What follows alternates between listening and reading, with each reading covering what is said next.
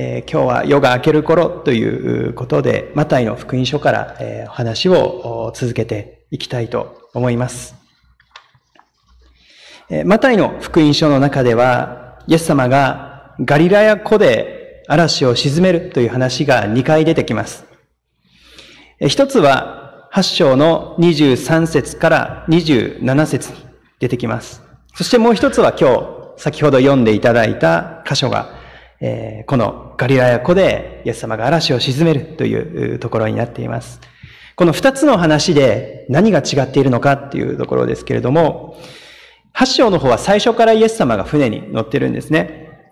そして、えー、途中から嵐にあって、その嵐を沈めてくれる、そのようなストーリーですけれども、今日読んでいただいた14章では、弟子たちが嵐にあっている時に、イエス様がなんと一緒におられない。そのような展開になっているということなんですね。私たちが人生の問題に直面するとき、人生の嵐に出会うときに、一番一緒にいてほしい人が今そばにいない。それほど苦しいなと思うことはないと思うんですね。この時にあの人がそばにいてくれたらと思う瞬間というのが私たちの人生にあるかもしれないんですけれども、この人生で一番ピンチだと思えるような、そのようなどん底の時に愛する人がそばにいない。これほど人間にとって悩ましいことはないと思います。私たちの人生を振り返ってみるときに、私が悩んでいたとき、失望していたとき、イエス様あなたはどこにおられたのですか？そのように人生を振り返ること、もしくは感じることが私たちの人生にはたびたびあるのではないかと思います。ですが今日の聖書のストーリーから学べることの一つ目は、イエス様は祈っておられた。イエス様は祈っておられたということです。23節の、えー、御言葉はこのようにあります。群衆を解散させてから祈るためにイエス様は一人山にお登りになった。夕方になっても、ただ一人、そこにおられた。まあ、ここでわかることは、イエス様は祈りの生活をとても大切にしておられたということです。私たちもこのイエス様の模範に習いたいと思います。しかしこの場面では、イエス様が一体何のために祈っておられたのかということも重要であると思います。イエス様はきっとこの強い逆風に悩む弟子たちのために祈っていてくださったのではないかと思います。イエス様がいない状態で強い風に立ち向かっていた弟子たちは、決して忘れられていたわけではなかったということですね。イエス様は彼らのために祈っていてくださったということを覚えていきたいと思います。私たちが嵐に出会うとき、人生の試練に出会うとき、私たちは祈られている存在なんだということを覚えていきたいと思います。まあ、それはもちろん、教会の兄弟姉妹が私のために祈ってくれるということもあると思うんですけれども、一つ重要なのは、イエス様が私たちのために祈っていてくださるということです。ローマの手紙にはこのような言葉があります。新海訳の引用になります。ローマ8章34節の言葉です。蘇られた方であるキリストイエスが神の右の座につき、私たちのために取りなしていてくださるのです。イエス・キリストは十字架にかかり、復活され、天に昇り、神の右の座に座られたっていうことを聖書は語っているわけなんですけれども、それでは今イエス様は天国で何をしておられるんですか？そのような質問がローマの教会の人からあったのかもしれません。パウロはこのように答えたんですね。イエス様は今も天国で、天国から私たちのために取りなして祈ってくださるんですよ。パウロはこのように手紙の中に書き送りました。皆さんが祈るっていう言葉を考えたとき、まあ、一番最初に思い起こすのは私たちが祈るということですね。私たちが神様に対して祈る。私たちが誰かのために祈る。私たちがイエス様に対して祈る。それが私たちの祈りの姿勢だと思うんですけれども、実は祈るというこの方向性にはもう一つの方向性があるんだっていうことを聖書は語っています。それは私たちが祈られているということ。誰かから私たちが祈られている。そして神様が、イエス様が天国から私たちのために祈っていてくださっている。そのことが一つあるわけですね。私たちが悩みの中にあるとき、混乱の中にあるとき、私たちは決して忘れられてしまっているわけではなく、いつも覚えられているということです。私たちはいつもイエス様の祈りの中にある存在であることを覚えていきたいと思います。次の言葉に移っていきたいと思います。夜が明ける頃という言葉が25節にあります。まあ、今日はこの言葉に注目したいと思いました。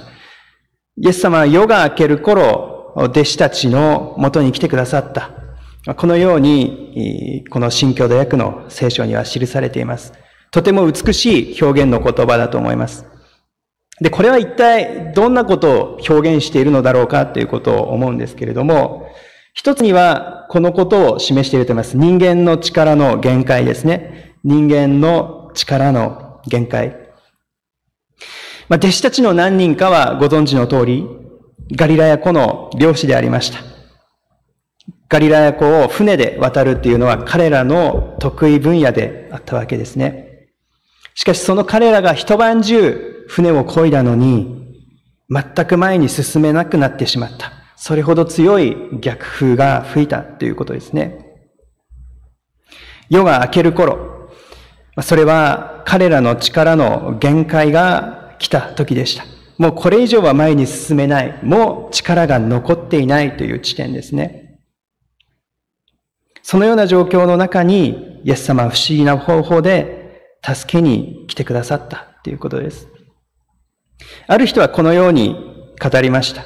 人間の力が尽きたとき、人間の力が尽きたときに、神様の働きが始まる。人間の力が尽きたときに、神様の働きが始まる。とても深い言葉だと思いますね。どういう意味かというと、力が残っていたら、私たちは何とか自分の力でやろうと思うんですね。まだ自分の力で何とかできる。これを改善できると思うんですけれども、でももう私たちの力がなくなってしまったとき、もう何もすることができない。この状況を改善するためにもう打つ手は尽きた。そのように思うときに、神様の力が私たちの人生に働くときです。ある牧師先生がこのように語っていました。この先生は元消防士の先生だったんですけれども、もともとレスキュー隊を長く務められていて、そこから献身されて牧師になった先生が、このように語ってたんですね。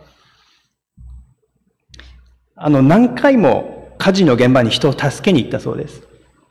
で、その時に一番早く運び出せる人は、実は気を失っている人なんだそうですね。ぐったりしているので、すぐパッと外に運び出すことができる。でも、意識がある人は実はちょっと時間がかかるんだっていうのをメッセージの中でお話しされていたんですね。なぜ意識のある人が、あの、ちょっと時間がかかるか。自分で何とかしようとするからなんですね。大丈夫です、大丈夫です、すいません、つってご迷惑かけないようにして、なんとか自分の力で行こうとする。いや、任せてくださいと。私たちに全部力を委ねて任せてくださいと。そしたら早く出れますからって言うんですけど、いや大丈夫です。申し訳ありません。申し訳ありません。この状況を見てくださいって言うんですけれども、自分の力が残っているとなんとか自分でやってしまおうとしまう。この状況で。えでも本当は、あの、私たちに任せてくださったら早く行くのになと思った時がありました。で、私たちと神様の関係も実は似てるかもしれませんと、この先生おっしゃったんですね。私たちの力がなくなった時、ようやく私たちは本当に神様に頼ることを学ぶことができるのだと思います。自分の力で何とかという自分の力を捨てるときに神様の力に頼ることができるということですね。そしてもう一つの言葉があります。必ず、夜は明ける、月並みの言葉ですけれども、夜が明ける頃っていうのには、そのような意味がありますね。どんなに暗い夜であっても、必ず朝がやってくるんです。どんなに闇が深くても、必ず光がやってきます。しかも最も闇が深くなるのは夜明け前だと、そのように言われることもありますね。で私たちはどのような状況においても、必ず朝はやってくるんだ。夜は明けるんだということを覚えていきたいと思います。もう一つペテロの言葉を引用させていただきたいと思います。第二コリントの12章9節から10節の言葉ですね。キリストの力が私のうちに宿るように、むしろ大いに喜んで自分の弱さを誇りましょう。なぜなら私は弱い時にこそ強いからです。キリストの力が私のうちに宿るように、むしろ大いに喜んで自分の弱さを誇りましょう。なぜなら、私は弱い時にこそ強いからです。パウロはこのようにも語っています。それはなぜかというと、今まで、え話してきた通りですね。私たちの力がなくなった時に神様の力が現れる。だから私たちは弱い時にこそ強いのだ。まあ、このパウロの言葉も私たちは覚えていきたいと思います。次に私たちはペテロの挑戦について考えていきたいと思います。ペテロはイエス様の一番弟子でありました。この弟子たちはせっかくイエス様が助けに来たのに今日の聖書箇所では弟子たちは幽霊が来たと思ってパニックに陥ってしまったとあります。ここの部分は非常にコミカルに描かれています。で、それを見たイエス様が次のように言うんですね。安心しなさい。私だ。恐れることはない。安心しなさい。私だ。恐れることはない。まあ、これはいつも聞き慣れているイエス様の声で彼らは語られたんですね。安心しなさい。私だ。恐れることはない。まあ、これはイエス様が何回も聖書の中で語る言葉ですけれども、私たちがいつも覚えていたいイエス様の御言葉だと思います。安心しなさい。私だ。恐れることはない。ちなみにこの安心しなさいっていう言葉は、今年私たちの年間聖句になっている御言葉に出てくる言葉なんですね。あの、あなた方には世で試練がある。苦難がある。しかし勇気を出しなさいとイエス様は語られたんですけれども、実は勇気を出しなさいっていう言葉と安心しなさいっていう言葉は同じギリシャ語が使われているんですね。不思議ですね。結構意味の広い言葉なんだと思います。安心しなさいっていうのと勇気を出しなさい。これは本当にイエス様がよく語られた言葉だったんだと、そのように知ることができます。私たちがいつも人生の問題にぶつかるときに、いつもイエス様はこのように語りかけてくださることを覚えていきたいと思います。安心しなさい。私が共にいるから。勇気を出しなさい。私が一緒にこの問題をあなたと共に歩むから。このような救い主が私たちにも与えられていることを覚えていきたいと思います。ペトロとイエス様のストーリーに進んでいきたいと思いますけれども、イエス様はそのイエス様がこの安心しなさいと語ってくださった。その声を聞くと、ペテロが答えたわけですね。主よ、あなたでしたら私に命令して、水の上をそちらに行かせてくださいと、非常に大胆なことをペテロは語りました。なぜペテロがこのように言ったのか、まあ、いろんな理由が考えられているんですけれども、えー、おそらく一番単純な理由で、イエス様のおられるところに行きたかった。イエス様のおられるところに自分も行きたかった。これが、えー、こう、最も考えられる一番単純な理由です。しかし、ここにも一つの私たちの信仰の形が表されていると思います。イエス様のおられるところに私たちも行きたい。これが私たちの一つの願いですね。私たちの信仰の一つの形であると思います。そして船の中から嵐の海に一歩踏み出すということ。これは非常にペトロにとって勇気のいる一歩でした。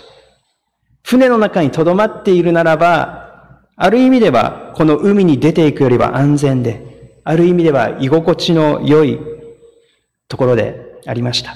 けれども、彼はこの居心地の良いところから、安全と思える場所から一歩踏み出して、イエス様のおられるところを目指して歩いていったんですね。イエス様を目指して進んでいきました。ここが一つの私たちの信仰の形として示されているところであると思います。そちらに行かせてくださいと言ったペトロに対して、イエス様来なさいと答えてくださいました。信仰は招きであるということですね。イエス様がここに来なさいと言って私たちを招いてくださっている。アメリカにデイビッド・プラット先生という牧師先生がおられます。今、若手の先生で、とてもアメリカで、えー、期待がかかっている、とても期待されている若手の先生であるそうです。この先生がある時、教会の事務室について、教会の E メールのボックスを開きました。そしたらいつもは届いていないメールが届いていたんですね。それは、ホワイトハウス、ホワイトハウスの大統領秘書室というところから届いているメールだったそうです。で、この先生はワシントン DC という街で牧会されていたのもあったので、えー、このホワイトハウスからメールが来たのかもしれないんですけれども、それを開いてみると、実は大統領があなたに会いたいと願っています。そのようなメールだったんですね。あなたの評判、この街であなたの牧師としての評判を聞いて、大統領はあなたに一言祈ってほしいと願っています。そういうメールだったんですね。それはなんと来週でした。来週のこの日、この時間来れますか？というメールだったんですね。でその先生はいろんな教会のミーティングの予定や、えー、いろんな予定があったんですけれども、それを全部キャンセルして、大統領に会いに行こうと。こんなことは人生に1回か2回いやもう二度とないだろうと思って、全部予定をキャンセルして、ホワイトハウスに出かけていって、この一つの国の、まあ、リーダーのためにお祈りさせていただくっていう光栄に預かったそうなんですね。この先生は、その後、この体験の後を語っていました。私は大統領に招かれて非常に光栄に思った。けれども、私たちはみんな、この世界を作り、この世界を治め、そして私たち一人一人のために、全人類のために命を捧げてくださった救い主から来なさい。私のもとに来なさいと招きを受けているんだ。どうして私は全てのものを、予定を置いてでも、この救い主のところに行かないだろうか。この救い主の身元に行かないだろうか。そのように感じさせられました。そのように明かしされていたんですね。信仰とは、イエス様のもとに行くと行くこと、そして、イエス様の来なさいという招きに応じることであるということです。さらにこのペトロの歩みに、え、目を向けていくと、30節にはこのような言葉があります。強い風に気がついて怖くなった。強い風に気がついて怖くなった。その時に彼は沈み始めたと、聖書の言葉にあります。強い風に気がついて怖くなった。その時に彼は沈み始めた。イエス様が水の上を歩くのはなんとなくわかる気がします。神の子である方だから。でも、ペテロがなんで水の上を歩けたのか。普通の人間であるペテロが。それは、ここに一つのヒントがあるんだと思います。イエス様に目を注いでいたから、イエス様に目を留めていたから、彼は嵐の海でも進んでいくことができました。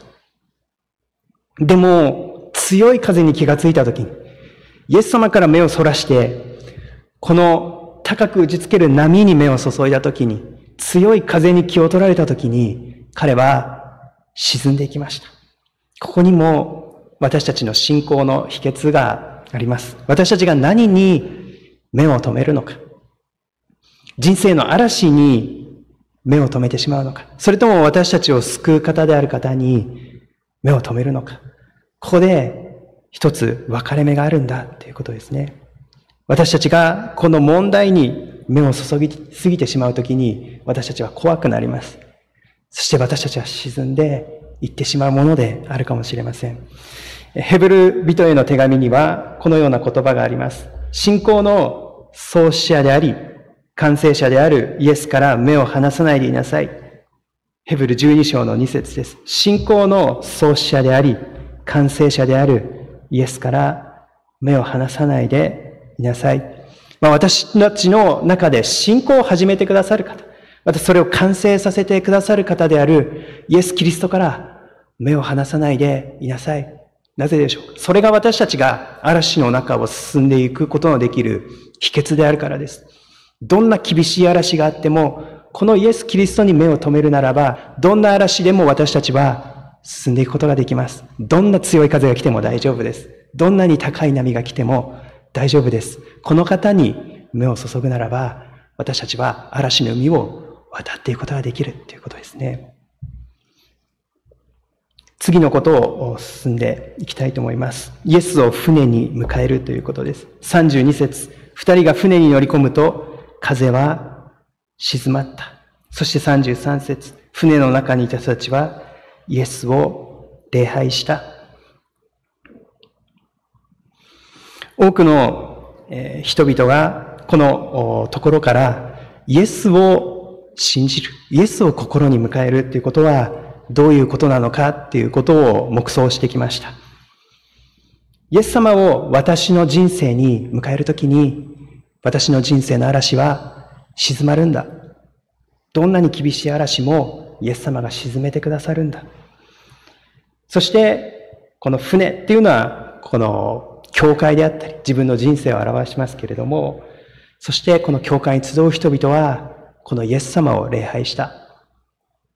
私の人生を変えてくださる方、私の人生に平安を与えてくださる方であるイエス様をお迎えして礼拝を捧げたということですね。私たちもぜひこの人生、心の真ん中にイエス様をお迎えしたいと思います。そしてこの礼拝の真ん中にイエス様をお迎えしたいと思います。この方が私たちの救い主であり、私たちの人生に揺るがない平安を与えてくださる方です。最後に、えー、短くもう一つのことをお分かちしたいと思います。今日は36節まで読んでいただいたんですけれども、最後に彼らが嵐を越えて向こう岸に着いた時に何が起こったかということをお話しさせていただきたいと思います。向こう岸では35節、36節、このように書かれています。土地の人々はイエスだと知って、付近にくまなく触れ回った。それで人々は病人を皆イエスのところに連れてきて、その服の裾にでも触れさせてほしいと願った。触れた者は皆癒された。ゲネサレトという土地に着いたとありますけれども、この近所の人々はみんなにイエス様が来たぞと触れ回って、そして病の人をみんなイエス様のところに連れてきた。そしてその衣の裾にでも触れたいと願った。とあるんですね。どれほどイエス様に会いたいと願っていたか。それがここに記されています。そして触れた者は全員癒されたとあるんですね。ここで今日読んでいただいた箇所の一番最初の部分に注目したいと思います。スクリーンに出ておりますけれども22節です。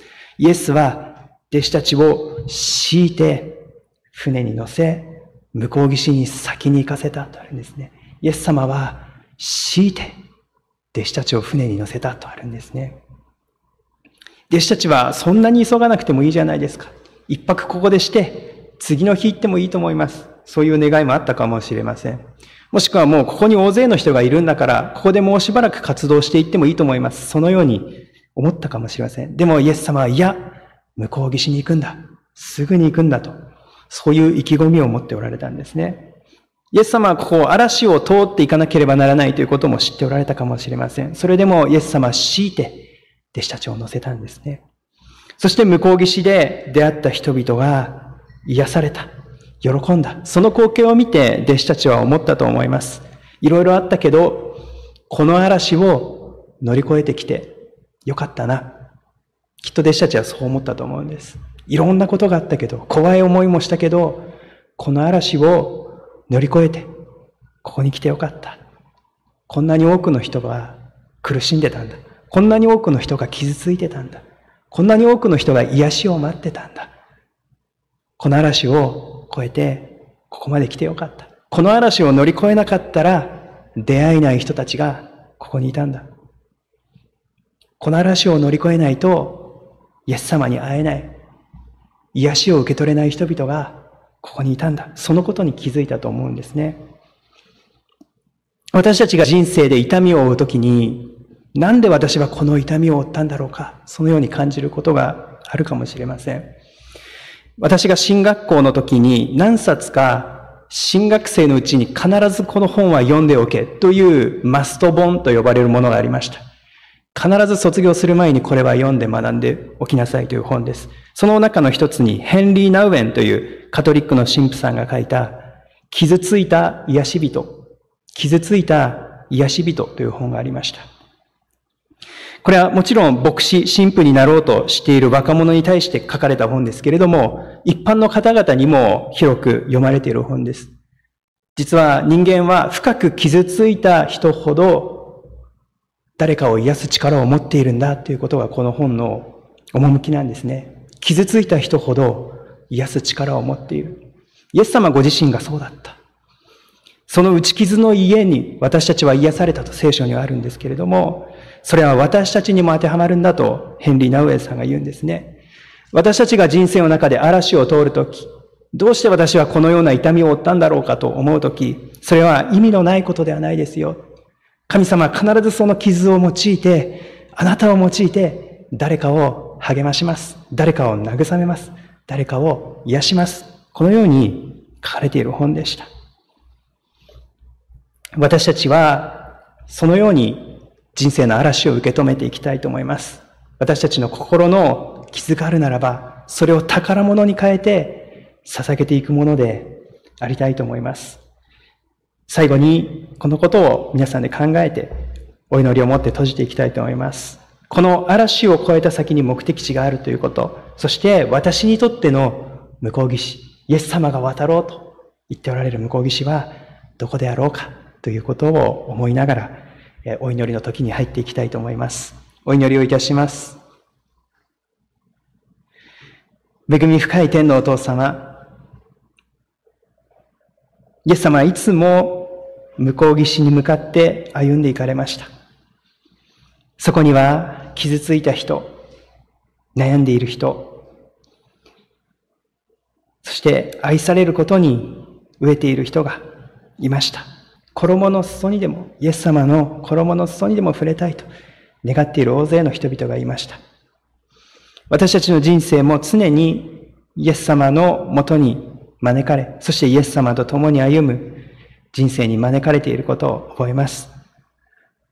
私たちも人生の嵐を通っていかないといけないとしても、イエス様に従っていくものとならせてください。そしてイエス様と共に向こう岸で使えるものとならせてください。